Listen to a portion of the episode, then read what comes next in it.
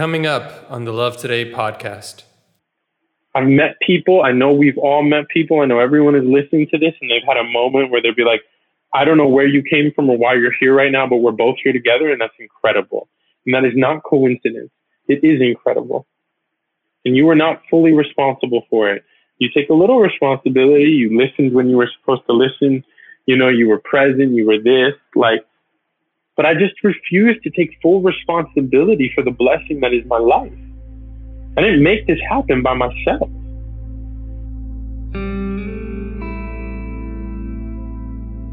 Hello there, space yogis and brave servants of peace. My name is Fer Lujan Mote, also known as Parameshvar, and I'd like to welcome you to the Love Today podcast where I have the distinct honor of sitting down to have meaningful and far reaching conversations with fascinating mm. beings from all walks of life.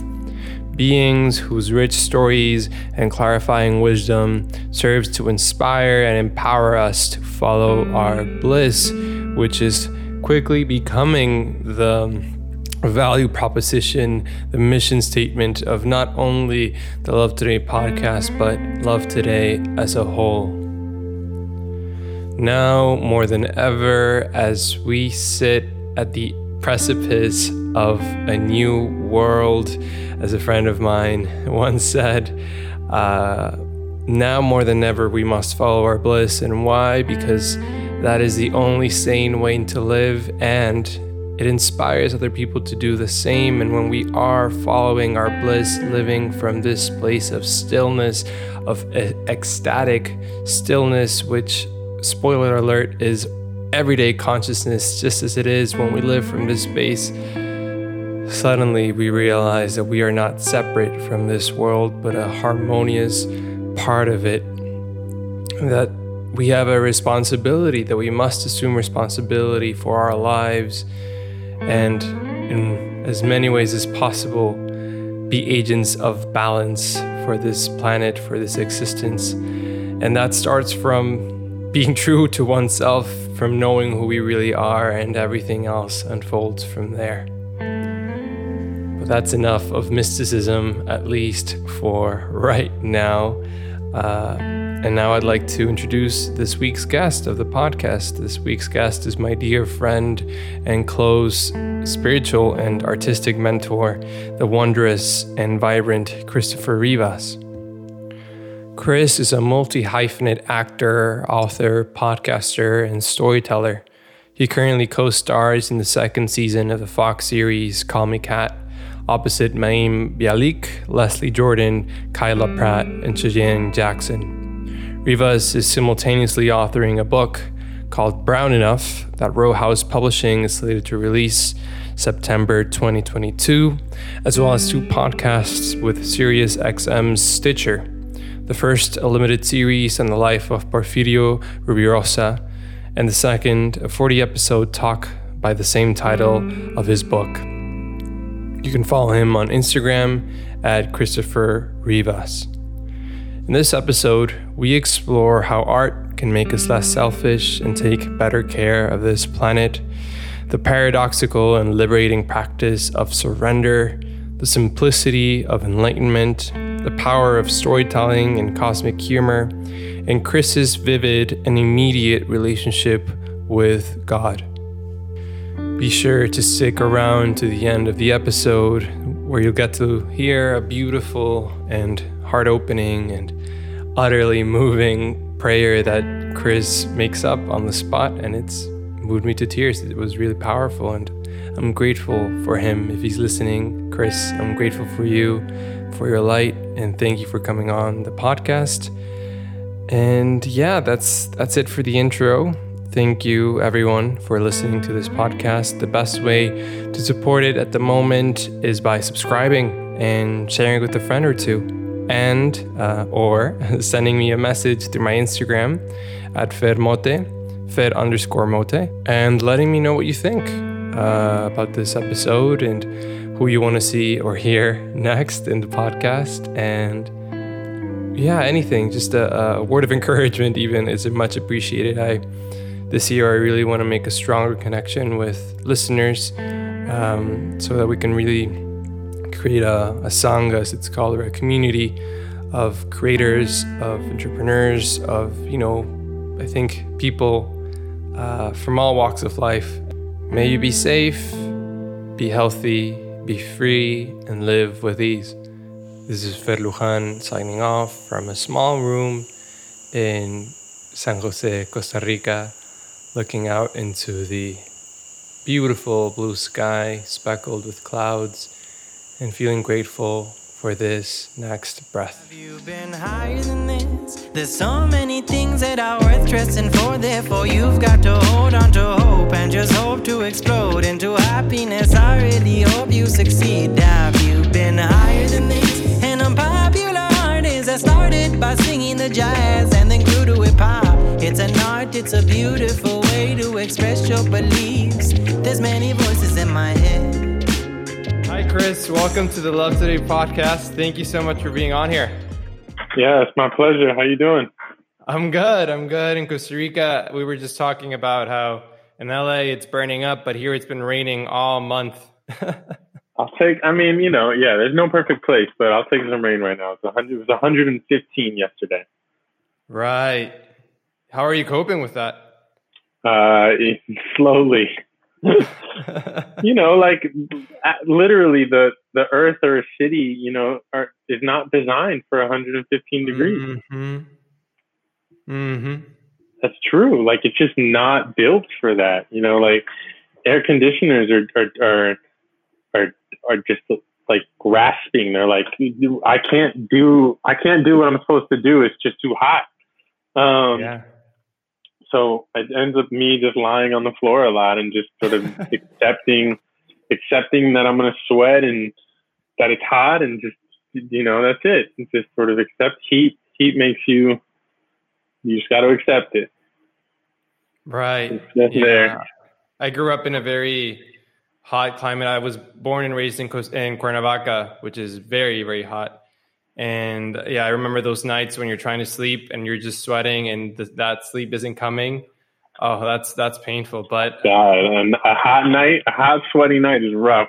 yeah, but uh, what is just out of curiosity? What is your your perspective on on climate change and everything that's going on with that? Like, because for me, sometimes you know, like I believe like deep down, you know, that it's it's if if you're not on this earth with some hope that things are going to get better and that you know humanity's like innately good, there's a lot that can go wrong, but sometimes it's hard for me to keep that hope alive. You know that the planet is going to get okay just because of everything that's going on right now. But how do you how do you keep that hope? How do you keep that that positivity? Or because I feel like you're a very positive and and hardworking person, so I just want to learn more about how you stay that how you stay like that. You know.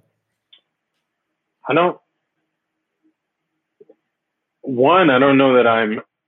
I think I'm positive, but I'm not always hopeful. Mm. Uh, you know, regarding climate change, it's like what I believe Death Valley just recorded 130 degrees not too long ago. Um, maybe that was even last week or something, or two weeks ago. And it's the hottest recorded temperature in the U.S. Right, 130 degrees. Uh, if you're not understanding it yet, like 115 in LA, 109 the day before, right? If you're not seeing it, if it's not clicking in for you yet, I don't know what it will take. And I think what it will take is so there's one thing about being positive and then there's one thing about being realistic and there's one thing about just understanding humans and and I just don't think humans have enough imagination to envision why climate affects them personally. Mm. You know, like I think until until they're about to fall off the cliff, until you push them to the cliff, and they're like, "Oh no, no, no, I don't want to fall off the cliff. If I fall off the cliff, like really, until they see the cliff, they don't. It doesn't affect them, hmm right? It doesn't. It's not actually affecting them. It's not affecting the way they pay rent. It's not affecting the way they survive. It's not like actually affecting them. You know, part of it is just that I do have a problem with thinking that humans are inherently good. Mm. I think humans are inherently selfish before they're inherently good. Mm. And I think a big part of our sort of what, what prevents us from our ultimate goodness is our is our selfishness. Because kindness, you know, all the all the qualities you talk about kindness, compassion, uh, empathy, uh, generosity, awareness, all of that is, is, is tied to thinking about someone else. Selfishness is the great wall that prevents us from, from being compassionate or kind or generous. Uh, and so the question I think about over climate change, over all of the race stuff in the world, not just in America, all of the policing stuff, all of the stuff is how do we get over, how do we get out of our selfishness? How do we break people away from their selfishness? Uh, I think that's what art can do. Hmm. That's what I'm hopeful about. I'm hopeful that some artist, not even me, some artist might create something that will make someone feel it in this lifetime. They won't need to see the cliff. They'll be able to imagine and feel it. And so they'll want to do better for others. Hmm. Right? Art can hopefully make us less selfish. Uh, so I'm not always hopeful, but I am positive and encouraged that some artists will make something that will make us less selfish. Right. Yeah. It stems down, I think, to survival as well, like Maslow's hierarchy of needs, right? Like you need. I was talking to a friend the other day, and she was like, she was saying like, we all have the same goals. You know, we all want to be happy. we all want to be safe, have shelter. But if we don't get our, our priorities straight, like very basic things like getting food in a harmonious way, you know, uh, all these different things, then things are not going to change if we don't agree in these basic uh, ways of survival. And so I think that's really tr- true. And um, yeah, selfishness. I, I feel, and I'm interested in hearing how you deal with this but whenever i get too bogged down with my own thoughts of like oh i need to do this oh i need to uh, get this job or i need to be this kind of artist and in the moment where i stop thinking about that i think of someone else like my whole like mindset just changes in that instant. It's like all my problems seem to just like fade away. And i'm like wait it's not it's not just about me it's about others as well. And when i can help others then it's it's much more beautiful than always like worrying about my pay cut you know? So what what has been your experience with that um, um, attitude of, of of selflessness? And how do how do we engage the selfless nature within through our through our art like through stories like how how how do you think so i had a student recently in one of my storytelling classes she said something to me she said uh, she said it to the group. She was like, "My problems are not your problems, but they kind of are." And I really, like, I was really struck by that. I was like, "Yeah, your problems are not my problems, but they kind of are." Like that's we need sort of the balance. You know, I don't think I'm voting for full selflessness. Um, maybe I am. Maybe I just don't have the courage to go there yet. Like maybe I'm just still too selfish to be fully selfless. Um, but I think even I imagine that even the Buddha decided to like he first wanted to cure his own suffering before he decided to help others. Yeah. It's his sort of selfishness that led him to this great teaching, right? Um, it really is that balance. It's that it's that it's that middle point between selfish selfish and selfless. And I think it's like a, it takes that high courage to acknowledge your own selfishness and to acknowledge those moments where you're like, God, I'm thinking a lot about me right now. Like my teacher says to me all the time, you are never, you're never more selfish than when things aren't going your way. And that's a beautiful moment right. to check in. When things aren't going my way, I'm never more selfish. Wow. Right? Because yeah. then it's me, me, me, me, me, me, me, like me, me, me, me, me. And this pandemic was a beautiful moment for things not to be going my way for like, and so instead of, you know, most of humanity thinking about how everyone else is in this same turmoil and, and some sort of version of suffering and like confusion and pandemic and loss and sickness and all of that, like instead of thinking about others, a lot of us were just thinking, rightfully so, like, how am I going to move forward? You know, what am I going to do next? Like, what about this? What about this vacation I had? What about this thing I had planned? What about this gig? What about this job? Um, so many of us became me, me, me, me, me, and more than we already were, which is ironic because we were literally experiencing something globally, which in my, like, when has that happened before? Like literally a global, a global, don't even call it a global pandemic, like a global experience. Right. We shared something. Um, yeah, I think it's a combination between acknowledging your own selfishness, calling it out, especially in moments when it's really high, um, and practicing selflessness. Practicing, you don't even have to call it selflessness. That seems so large. Like it seems like a big task. Like be yeah. selfless. Just practice. I don't know. Seeing, thinking how you can help another, be there for right. another, or just putting yourself in fucking. Just imagining that like it's 115 degrees and homeless people are outside right now. That sucks. It's yeah. hard. It's really, really hard if you take that moment to just think about someone else, something might happen in you. I don't know. That's very true. No, I think that's spot on. I loved I love when you brought up the Buddha because it's true. You know, he he did have to sit in that tree by himself for for a while in order to like be able to transmit that truth uh, to others. Um, and you also mentioned, um, which I'm curious to, to dive deep into a bit, that you had a teacher. Is this a spiritual teacher? Is this a just a mentor? Like, and how did you come across this this relationship? It is. Uh, his name is is Michael Stone. Uh, he's passed away now. Oh. Um, but you can listen to a bunch of his stuff online and read his books. Uh, I met him at a retreat. Uh, changed my life. Um, I think anyone can sort of be your teacher. You know, mm-hmm, mm-hmm. Uh, I think I think it's important that we all have a teacher of some kind, mentor, teacher. You know, like someone we look up to in business and life and spirit and faith, whatever. Um, and he became that for me.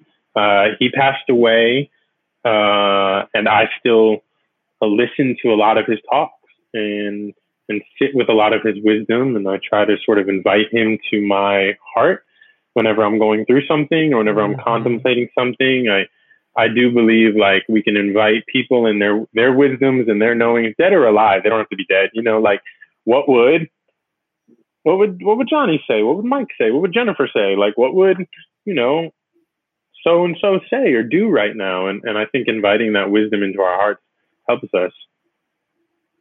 Yeah. And why did why did it change your life? That retreat or that that moment? Well, I've done a lot of silent retreats. Um, uh, he specifically uh, spoke to me in a new way because I don't think there's a meditation. I don't think there's a Buddhism teacher who speaks to Buddhism from such a present, accessible, right now place. Hmm. He doesn't make it pretty. He doesn't make it esoteric he doesn't make it like it's it's it's holier than now. It is hard fucking work. It is hard work to decide to be ha- to be to suffer less. It's hard work, and we are selfish beings. Um, and we have all this stuff we have to handle and do and pay rent and and fulfill our own egos and be liked and like ourselves and and Instagram and, you know, like all of this stuff. He, I've never met a teacher who grounds it more and makes it more accessible than, than Michael Stone. Wow. Yeah. That's the podcast so is called Awake in the World. Awake in the World. Amazing. I, I, I agree with you completely on that, Chris. I have like a small altar with like teachers and mentors, again, dead or alive, who have really impacted me. Like I have Ram Dass on there, Mooji, um, Ramana Maharaji, like all these people who, when I, I just look at and like, it's just like this instant of like a recognition that I'm not just my ego, that I'm higher than that, that I'm greater than that, and that it's gonna be okay. Like Ramana mm-hmm, Maharaji, mm-hmm. the picture I have of him, is just like smiling, like very, very like knowingly, like who are you really? Like he's at, like asking me, like who are you? Who do you think you are? and why are you suffering? Where does that suffering come from? And it's very I also keep like a picture of Jesus in my desk just so he can keep me in check whenever I get really stressed or whatever. Like I just look at him and was like, okay, I get it, fine, and then I, I go back. I find that I find that the work that has manifested in my life uh, and that I've practiced every day, that I practice every day, I, I try to is surrender, surrendering to that to that frequency of of you can call it the middle way, nirvana, unconditional love, the kingdom of heaven, whatever um, but I'm just I'm just curious on how you how that process has been for you. How have you learned to be vulnerable with yourself and and and accept the things that you know like like understand like yes I am selfish. Yes I have this ego but how do I move on from that? If that makes any sense. Like how do how do I move on past this this shell of of this incarnation and, and how do I surrender to this experience of being alive without any labels? Big question. Right. Yeah.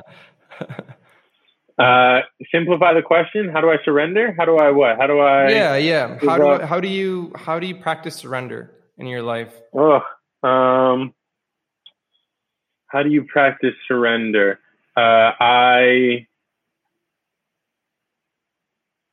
the irony of practicing surrenders. So I, I'll never forget. I was um, this was back when I was obsessed with practicing patience, right? And mm-hmm. uh, I was talking to not even I was walking. I was like early morning. I think I just dropped off my laundry uh, somewhere, and I ran into my friend, and he had a breakfast burrito in hand. And he said, "Yo, Chris, how you doing?" And I said, "You know, I'm just chilling, practicing being patient." and he said, "Practicing patient? That seems like an oxymoron." Can't really practice patience. Uh, and then he like walks away. He's like, cool, I'll see you later. and I, and I never forget that because you can't, right? You, you don't, to return to sort of a line I love from the Buddha is you only own what you can let go of. Hmm. Right. Uh, or Zen says, like, if you're still talking about love, you don't know love. If you're still talking about patience, you don't know patience. If you're still talking about surrender, you don't know surrender. Um, you can't really practice patient. You can be patient. Uh, you can engage in it. You can rest in patience. Um, and surrender, I think, is a is similar. I think you can surrender, and mm. and surrender is uh, if you keep practicing how to surrender. I don't know that you actually ever jumped out of the plane. You know, like I think you just talked about it. I think you you just kind of hung around on the plane and you, and you kept saying, I'm going to surrender. I'm going to surrender. Like, I want to surrender. I want to surrender. But eventually, like, either God's going to push you out of the plane, yeah. you know, or God in drag or God in some disguise is going to push you out before you're ready. Um, or you'll just do it or you'll just fall. Uh, am I an expert at this? No. Yes, I still spend a lot of time in the plane, but, but I, I do believe in you only own what you can let go of. And uh, the relationship I want to have with surrender, I think really just involves me resting more and allowing things to exist as they are, um, and not reaching and not grasping. Right? None of that shit. None of that like, let me go get it. Let me go make it happen. Uh, let me just surrender. Let me fall. I'm falling. I'm falling into it. Wow. Yeah. I yeah, man.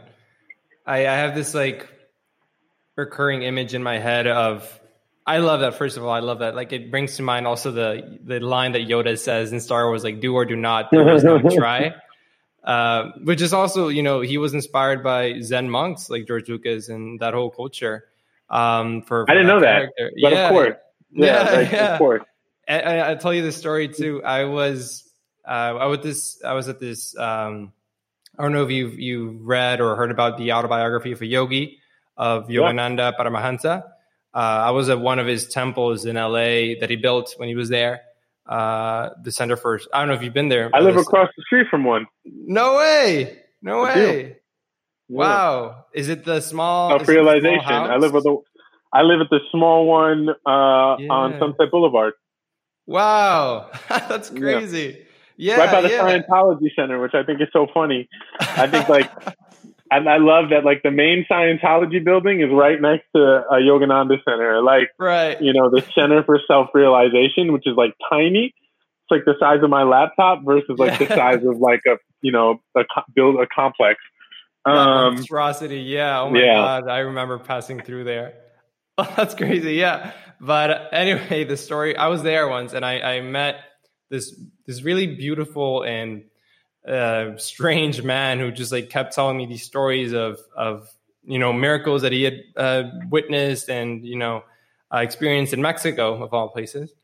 And then we, I was, I told him like, you know, I have to go. And then he told me the story of one of his teachers. I wasn't Paramahansa, but one of his disciples. Um, um, uh, they asked him like, "Hey, um, it was this, this, was the 1970s, mind you. Uh, Star Wars had just come out. Um, they asked him, "Hey, we just saw this Star Wars movie, uh, and based on what we've read and learned from Yogananda, like it seems like pretty similar to to the miracles that he spoke and that he taught and and everything." And the the disciple was just like yeah, that about the, that film pretty much sums it up of what it's like to be enlightened. And then he just went to bed, and I just thought that was the craziest story, and it just uh, sheds light to Star Wars in a very interesting way. you know, I don't know that we're ready for enlightenment. In in, in actuality, is very simple. Mm. It's very simple. Like give up all this stuff that you think defines you, that you think makes you. Accept what you can control, what you can and can't control. Right? Uh, don't think about yourself so much. Like it's actually a very, it's a very simple thing that, in actuality, most human beings are not ready for. Hmm. Like many of us seek this chaos, myself included, because it helps define our existence. It gives our life meaning. We're attached to the hurt, to the pain, to the because the movie about enlightenment is really boring. Yes. It's boring. to watch someone just be happy yeah. and content with just sitting, with just going for a walk around the block, like that's a boring fucking movie. I was just thinking about that yesterday. I was I was watching this documentary of on Eckhart Tolle, uh, and it, it, I was thinking like, there's no way somebody could make a movie about this guy. It's just literally him sitting around and just being happy and being at peace. It's, it's boring, and so people think they want that, but they don't. They want excitement. They want what the movie shows them. They want what Instagram shows them. They mm-hmm. want. That's what they want they want to be a Kardashian. They want to be, and even if they don't know they want to be a Kardashian, they, they, they suddenly have want to because like the media and culture tells them to. They want, they want more. They want the flash. They want the shiny shit. They want to like get high. I don't mean that about drugs. I just mean like the feeling of a rush. They want dopamine. They want endorphins. They want, you know, and, and then and then there's this version where we're just like, oh, I'm just okay with how it is. Right. Don't need more. Don't need less. I'm just going to accept what comes my way. I'm going to be surprised along the way. It gets boring. Well, yeah, yes and no, I would say. Like, my own experience with that concept of enlightenment, and I, I got this from Ram Dass, the way he speaks about it, is that we're here we're the universe um, having a human experience. And we're dancing. We're always dancing with the yin and the yang and the positive and the negative. And when we try to cling to one state that's when suffering comes. But for me the beauty and the excitement of enlightenment and something man i work it happened today man. Like i was i was i was trying to build my website for the podcast and i was trying to pay for for my subscription and I saw that it charged me like three hundred dollars for like for no reason.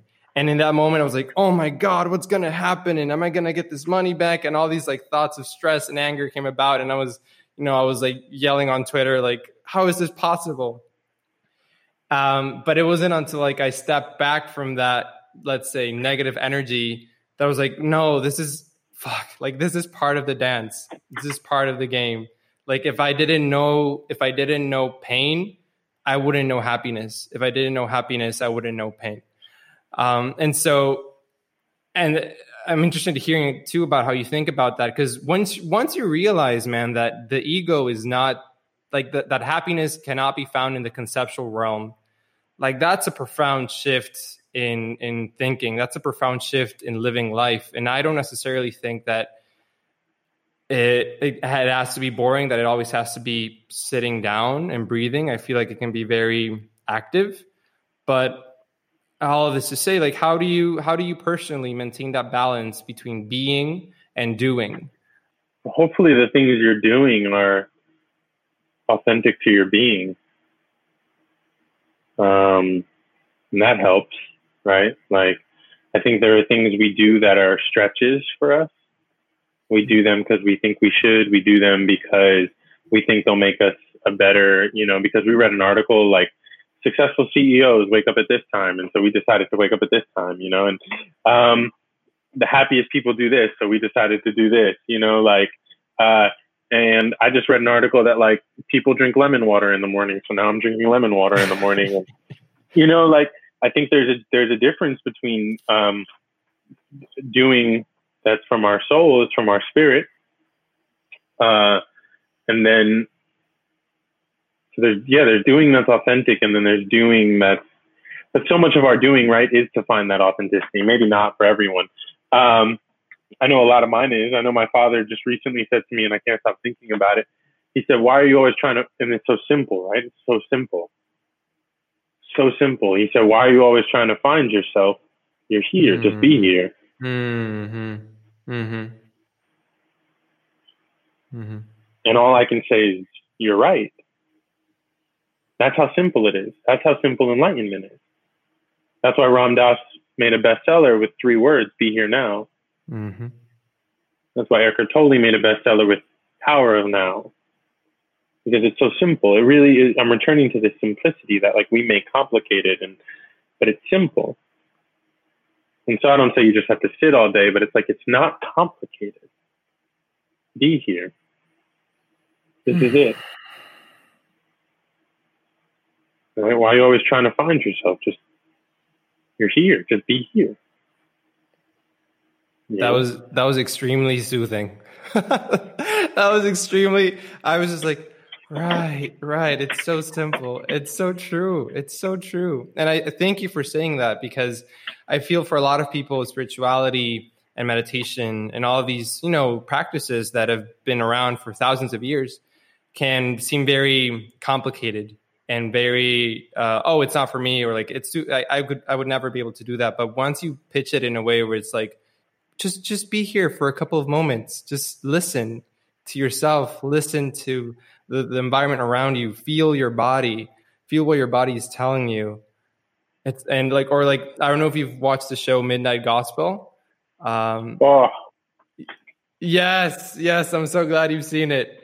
Like that last episode when Oh my gosh. Mom and oh the mom gosh. the mom is like saying like just feel just feel your I watched that episode 3 times. Me too. Me too, man. Me too. Wow. Um, but yeah, just just like feel your hands, just feel your hands, and that's it. That's it. So thank you, thank you for sharing that. And that's hard, and and and, and you know to return to Michael Stone, right? Like yeah, Michael is a beautiful dancer. He's a beautiful teacher who navigates. It's hard, but it's also easy. Like the thing I talk about in storytelling all the time good stories exist in the understanding that it's hard, but it's also easy. Mm. That you are dust, but you are also made of God. That you are infinite, but you are also finite. That you are immortal, but you are also mortal. It's really the middle way, as the Buddha would say. It's the, it's the middle way. Yeah. It's the middle way. It's the middle path.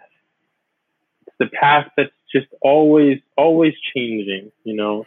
Um, the only way you can accept the middle way is by accepting and by understanding how simple it is. to fall back, you know, as, as some might say. Like, I love that term. It's, it's like a term I grew up with. You know, someone if you're coming on too strong, you just say fall back. You know, like fall back. Like I came in too hot. Like uh, fall back. You know, and so we could all probably use that. Like that. Maybe that'll be my next tattoo. Is like fall back.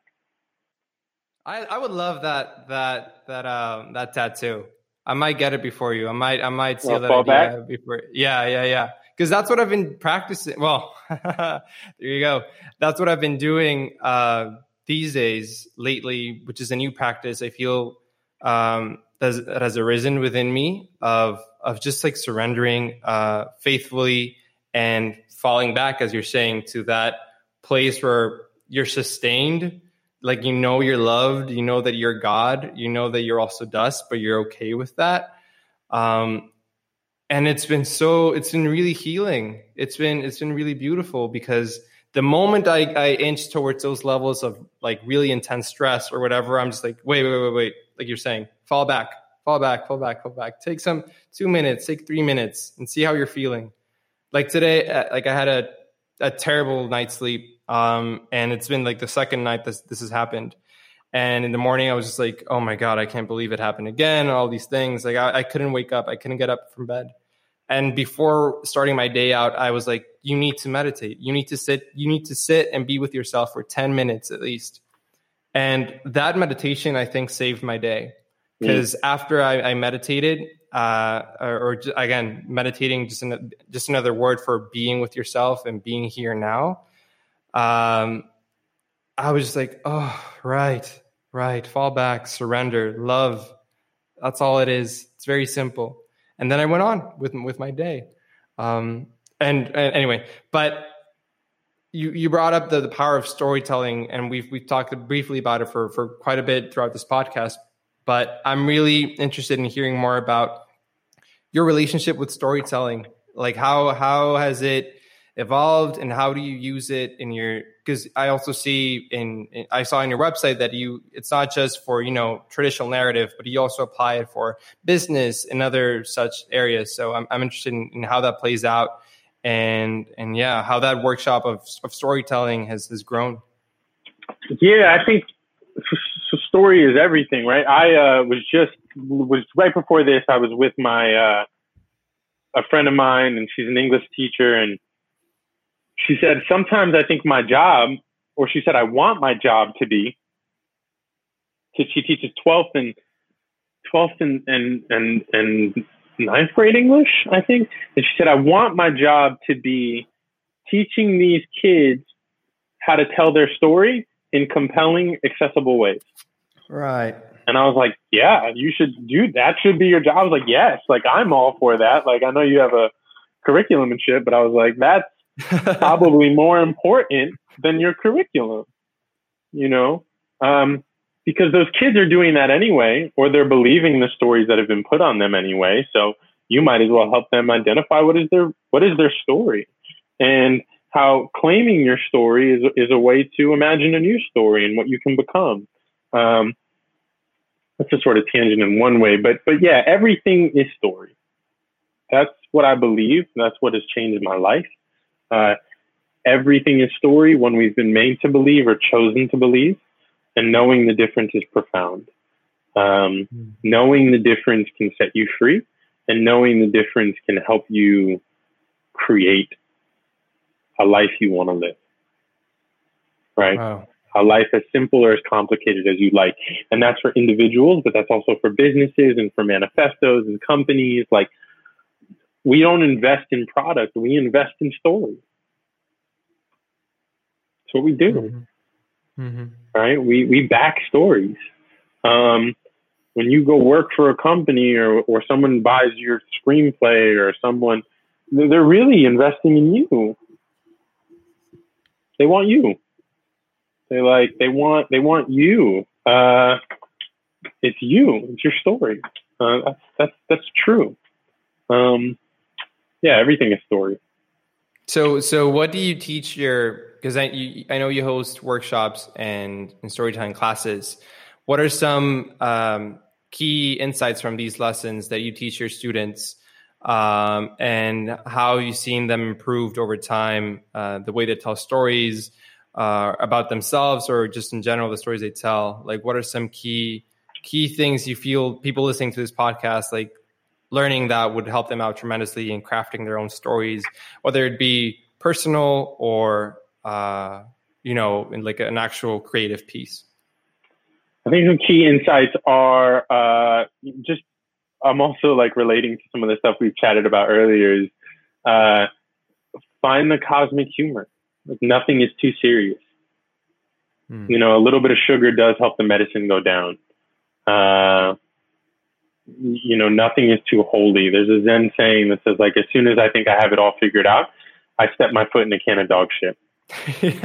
and and I like that, right? And um, I think that's true, right? Like nothing is too special. Uh, nothing is too wow. Nothing is too like woe is me. Nothing is too holy. Uh, you know, so I think something we can all take away from our own personal narratives or the stories we want to tell is to find that cosmic humor, which also helps us find that that that cosmicness and that God and that that right. So it's like dust, dust and dust and God. That's what we are at the same time. Um, I mean, we I mentioned it already because I believe that I try and practice it in my life, and uh, I try and get it into all my storytelling and my writings and art. I think good story exists in the middle. Good story is the middle way. Hmm. Right? It's it's it's it's telling you something that happened or imagining a future, but also meeting the present. It's meeting your knowings and your unknowings. You know, it's uh, it's visionary, but it's also grounded in what's come before it, but also where you are now. It transcends time, but it's the middle way that holds it all together it's in the middle way that you tell someone, I'm going to tell you a story, get in the car with me, travel with me, right? Wow. Like, come on this journey with me. Um, we'll be safe in this car. Uh, the middle way. Uh, those are the two. Those are the two things I got in this second. That's essential. I love that, man. I also loved when you said about the Zen Zang of of like you think everything is figured out, and then either Squarespace charges you like three hundred dollars, or or my friend it happened to him, Ryan, uh, who I hope is listening. Um, he was running uh, in Philadelphia the other day, and he was like in his very egotistical drive, like, "Oh, I'm the best runner. I'm gonna, uh, you know, I'm gonna be so healthy, and I'm gonna get this job or whatever." And like he passed an, a runner next to him and he was like oh i'm faster than you blah, blah blah like thinking to himself. And then he tripped and like like landed like right on his face. And and because he's a very spiritual being very very beautiful being uh in that moment he started laughing. He was like i get it. Okay i see universe. Like i see you're trying to to uh, show me that humble me almost. Humble me. And, and, and like do you know father john boyle Father John, he sounds so. He familiar. created he created Homeboy Industries. Uh, truly a another sort of teacher of mine. Truly a, a one of the beings. He's up there. You know, uh, Father John Boyle, and he says this thing. I pray every day that God humiliates me. And I think about this a lot because I don't have that courage. You know, I don't have that courage. I don't have that ego. I don't have that courage. I don't have that strength. Like, or I do have that ego that I don't have those other things. Um, but I think about it often because what he's saying is, what he's inviting is that cosmic humor, that reminder that he wants to have a deep, deep relationship with dust and God. Mm-hmm. Like, where do you get, when do you get to a place where you've been so, he can't be, he can't be shaken anymore. He can't be moved. He can't be like, he knows he's on his mission. Like, if God doesn't give you anything more than you can handle, asking for humiliation from him is also asking for love and and awareness and awakenings and um, you know, Yeah. I just I, think about it a lot. Like, and I don't say that prayer.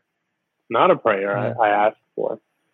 You know, um, I don't ask for that. Uh, it's tough. It's really tough. tough. It's- that's fearlessness. That's Yeah. courage. And you know, you know too. I feel like that when you identify solely, like when you stop identifying so much with this ego entity, and you identify with completely with this, let's say, higher frequency, with the way, with with uh, God, yeah. Uh, which I'm also I wanted to ask you more about that, but um, that fearlessness just comes naturally.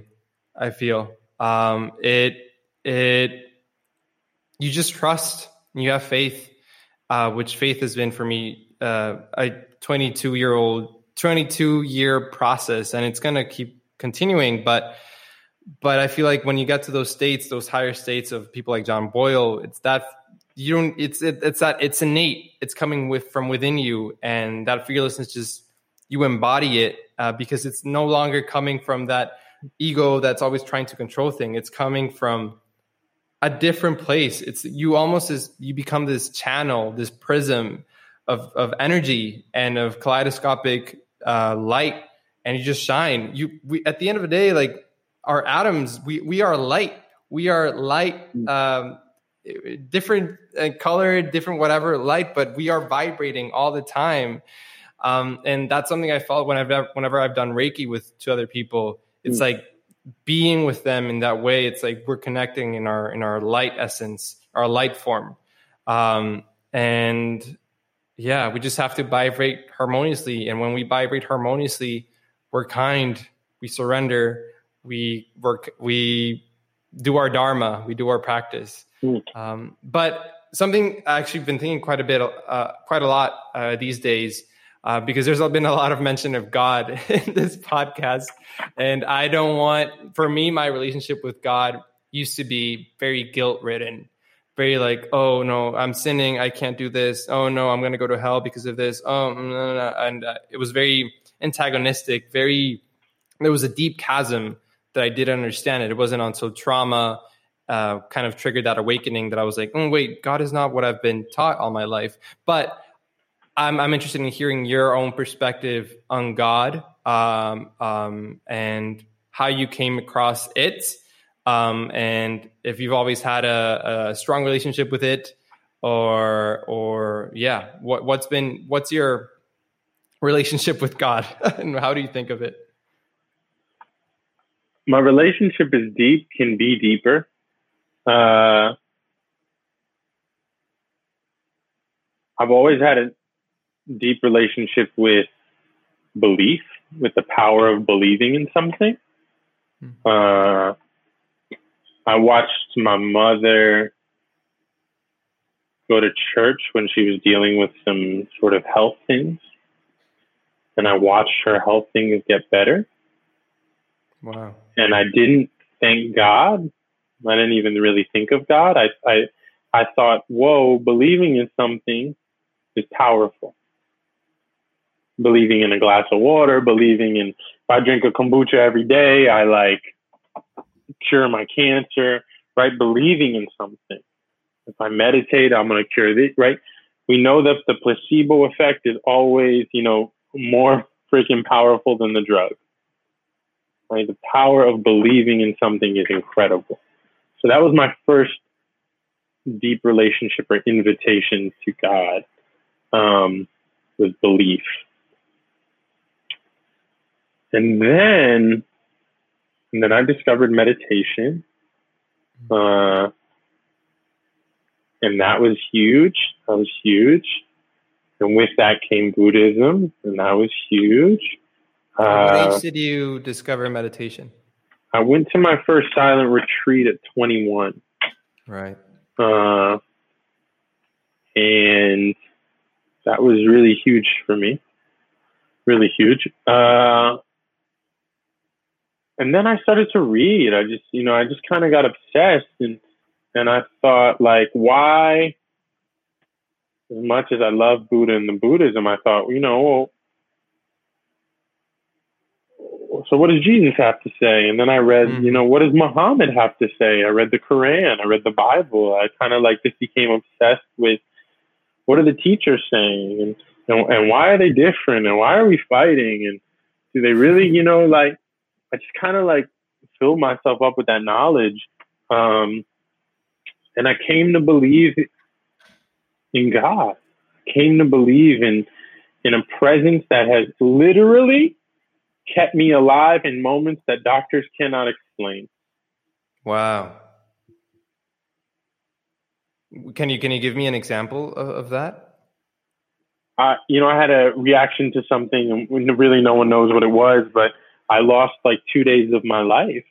You know, I just sort of vanished from the earth. I was sort of here, but I wasn't here uh, for two days, and then I woke up.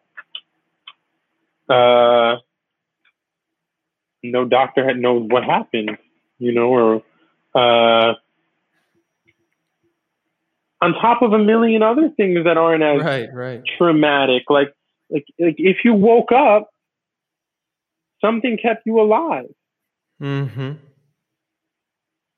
If you fed your body McDonald's, something kept you alive. Like, you know, something turned that into fuel. Yeah. Something is working on your behalf on a daily basis.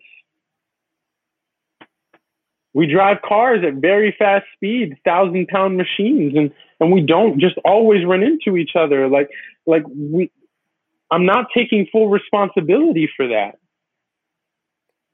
That's so There's true. a million things that can happen to the people around me that can affect my my life. Yeah. I just at some point refused to take who the fuck would I think I am if like we're the most hopeless beings on the earth, humans when we're born. We need someone to support us.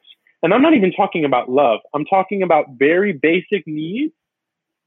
I don't need someone's love. I need someone to feed me, clean up after my shit, like be there while I walk. I probably need someone for six, eight years more to just survive on the planet. Mm-hmm. I've never done this on my own. I'm never going to do it on my own.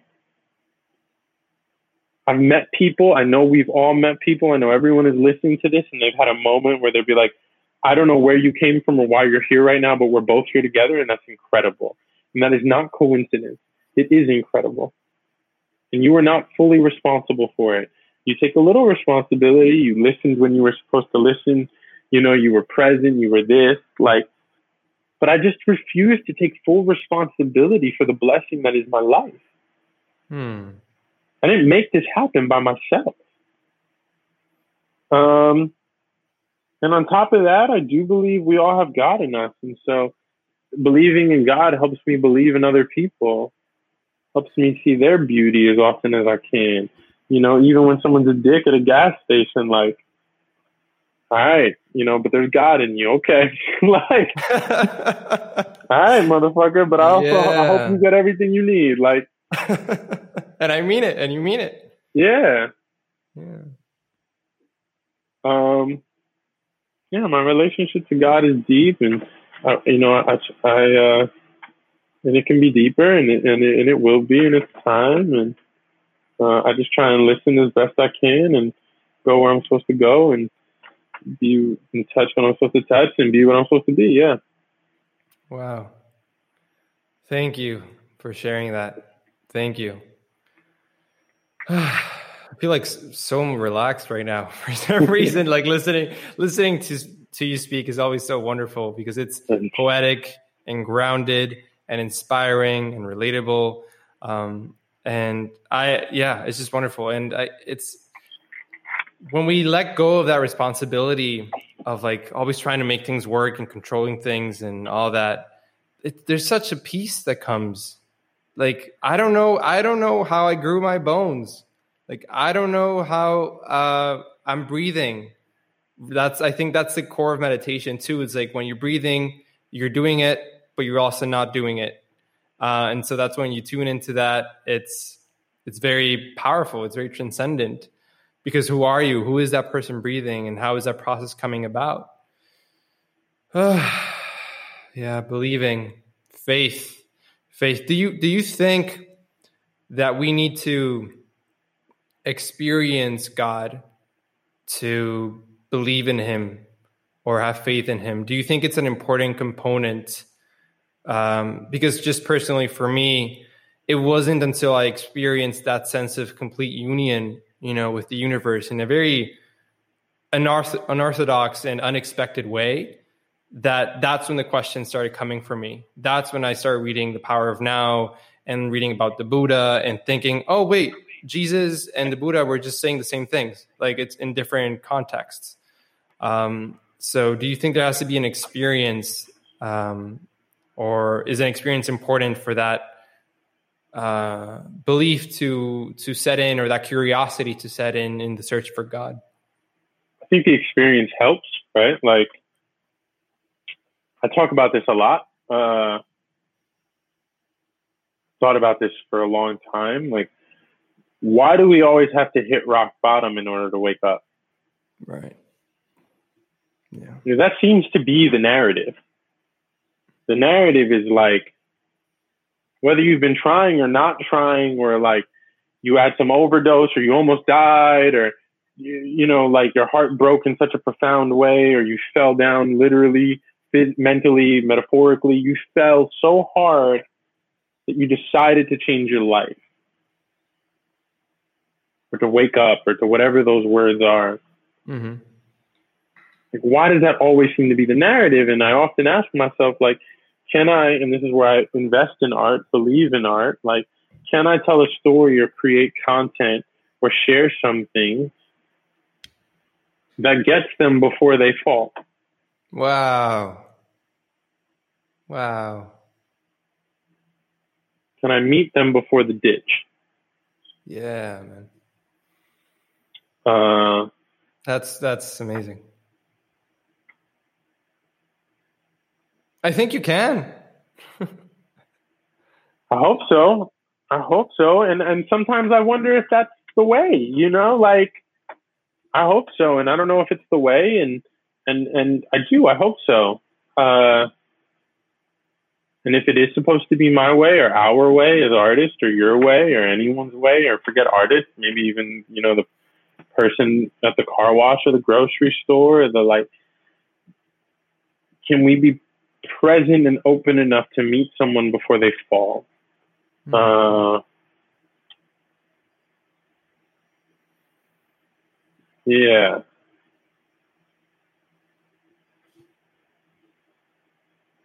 And who knows? We haven't fallen yet. Maybe I haven't even fallen yet. Like, I don't know. That's part of it. I think part of it is acknowledging, like, yo, there, there's a, there's potential for everything.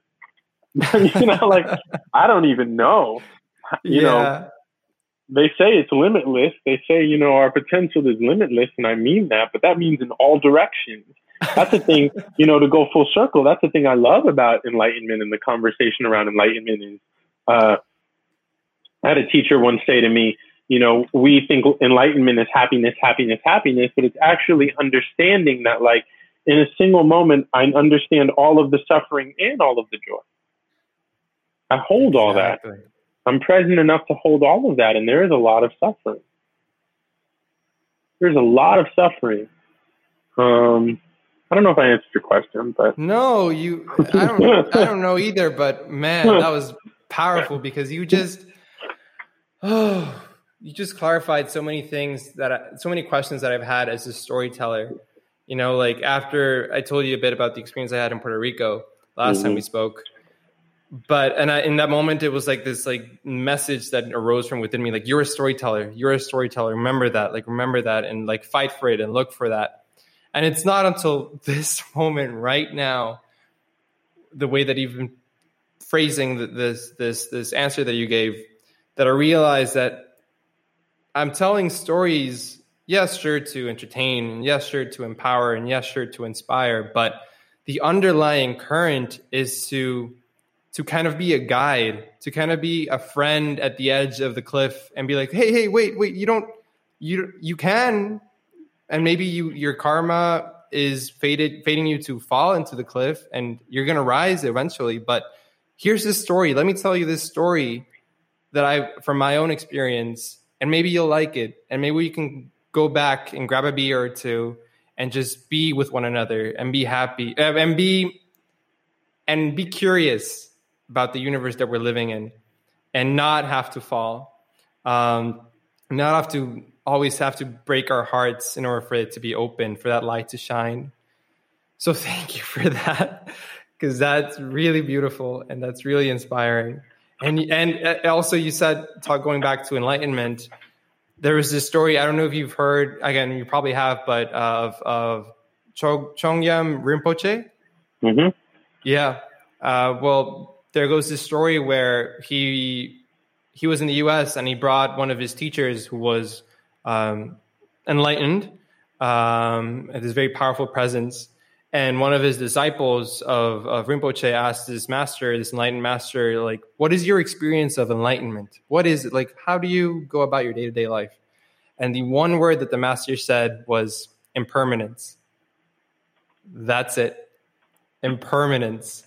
And so I feel like it ties very nicely with what you said in the sense of like holding, being open with the darkness and the light within you and letting it go and just and just watching it and letting it be and learning to flow because I'm I'm actually doing this thing right now where I'm like writing my will, uh, mm. uh, which is uh, again at 21 who's listening, I highly recommend it because it's very, which is an interesting thing to recommend, but it's very cathartic. It's very liberating.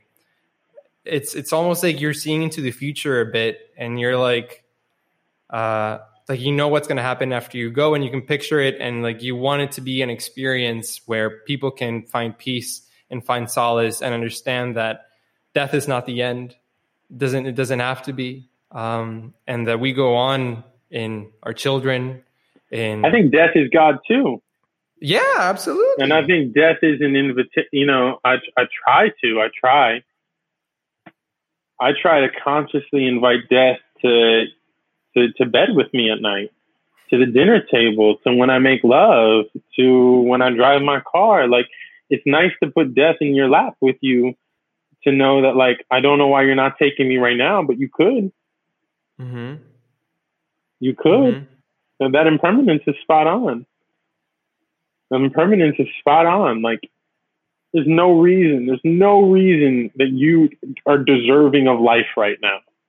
like you haven't done enough that you think your life is granted to you right now. I don't care how young you are. I don't care how fit you are. Fucking crazy shit happens to everyone all the time, no matter what. You are not deserving of this breath. You aren't more special than anyone to, to have this breath right now. And so and so maybe even understanding that you can like, we can become a little closer to our relationship to divinity, to impermanence, to God, to compassion, to like, I don't know why I'm breathing, but I am. Like, maybe I can love someone more. Exactly. Yeah, because I don't know. I don't know when I'm if I'm gonna have a chance to tell that person that I love them, right?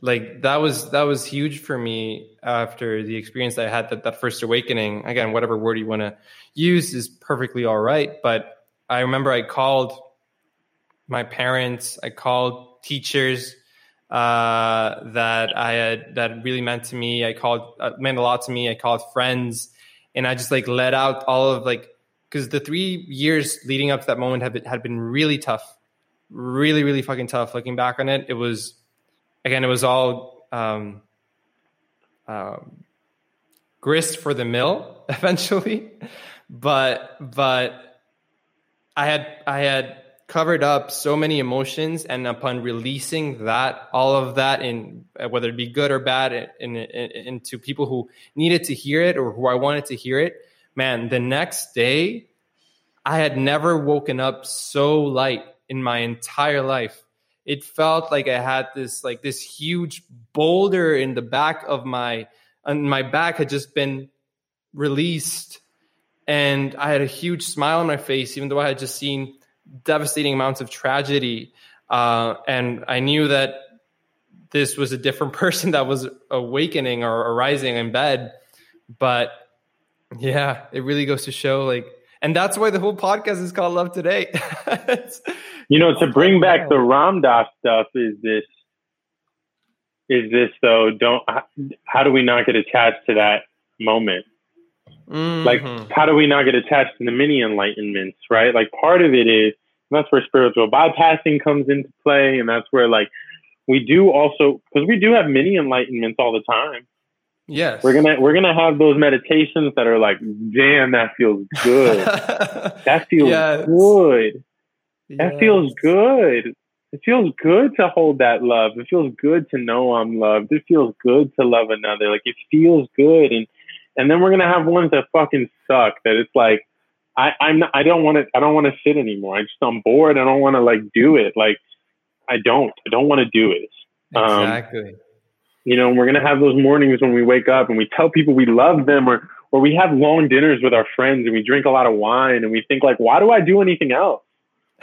like, why don't I just hang out with friends and, and laugh with them and drink wine? Like, why do I do anything else? And then we're gonna have moments where we're like, I don't want to be with friends. Why do I spend so much time with my friends? Why am I not alone more playing my piano all day? Like, that's what I should be doing is loving on me more and blah blah. And so it's it's really the dance, right? And it's really the Ram Dass thing of like, don't be attached to it.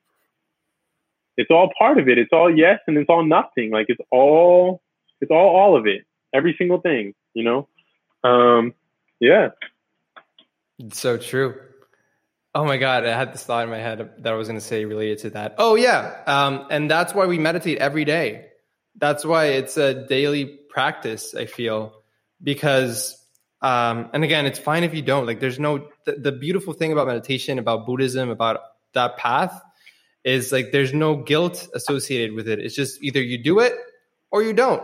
Like that's it. Um, and you deal with the karma that comes along, and and and you deal with whatever awareness that you have in that moment. But I feel like that's the importance of meditating every day, so that you can be in tune with all aspects of your soul not just the light, right? Embracing also the dark and being home with the dark, um, and and and hearing yourself in those moments, so that when they come again, you're like, oh wait, I've been here before. I'm not so afraid anymore. I, I can be at home. I can be. I can be even when the storm is is coming, and that's why I love the story of of the of the house that was built on stone ground and the house that was built on on sand you know in the bible. Um, and when the flood comes remember, remember that parable well, remember that parable? No the, the story that jesus tells where the, there's these two people who build their houses. One builds it in, in the sand and with his foundations in the sand and the other person builds it with his foundations in strong rock. And then this really tough tide comes along and it it obviously destroys the, the house of the person on the sand, right? Because the foundations weren't strong, but the person who built the house on the rock is fine.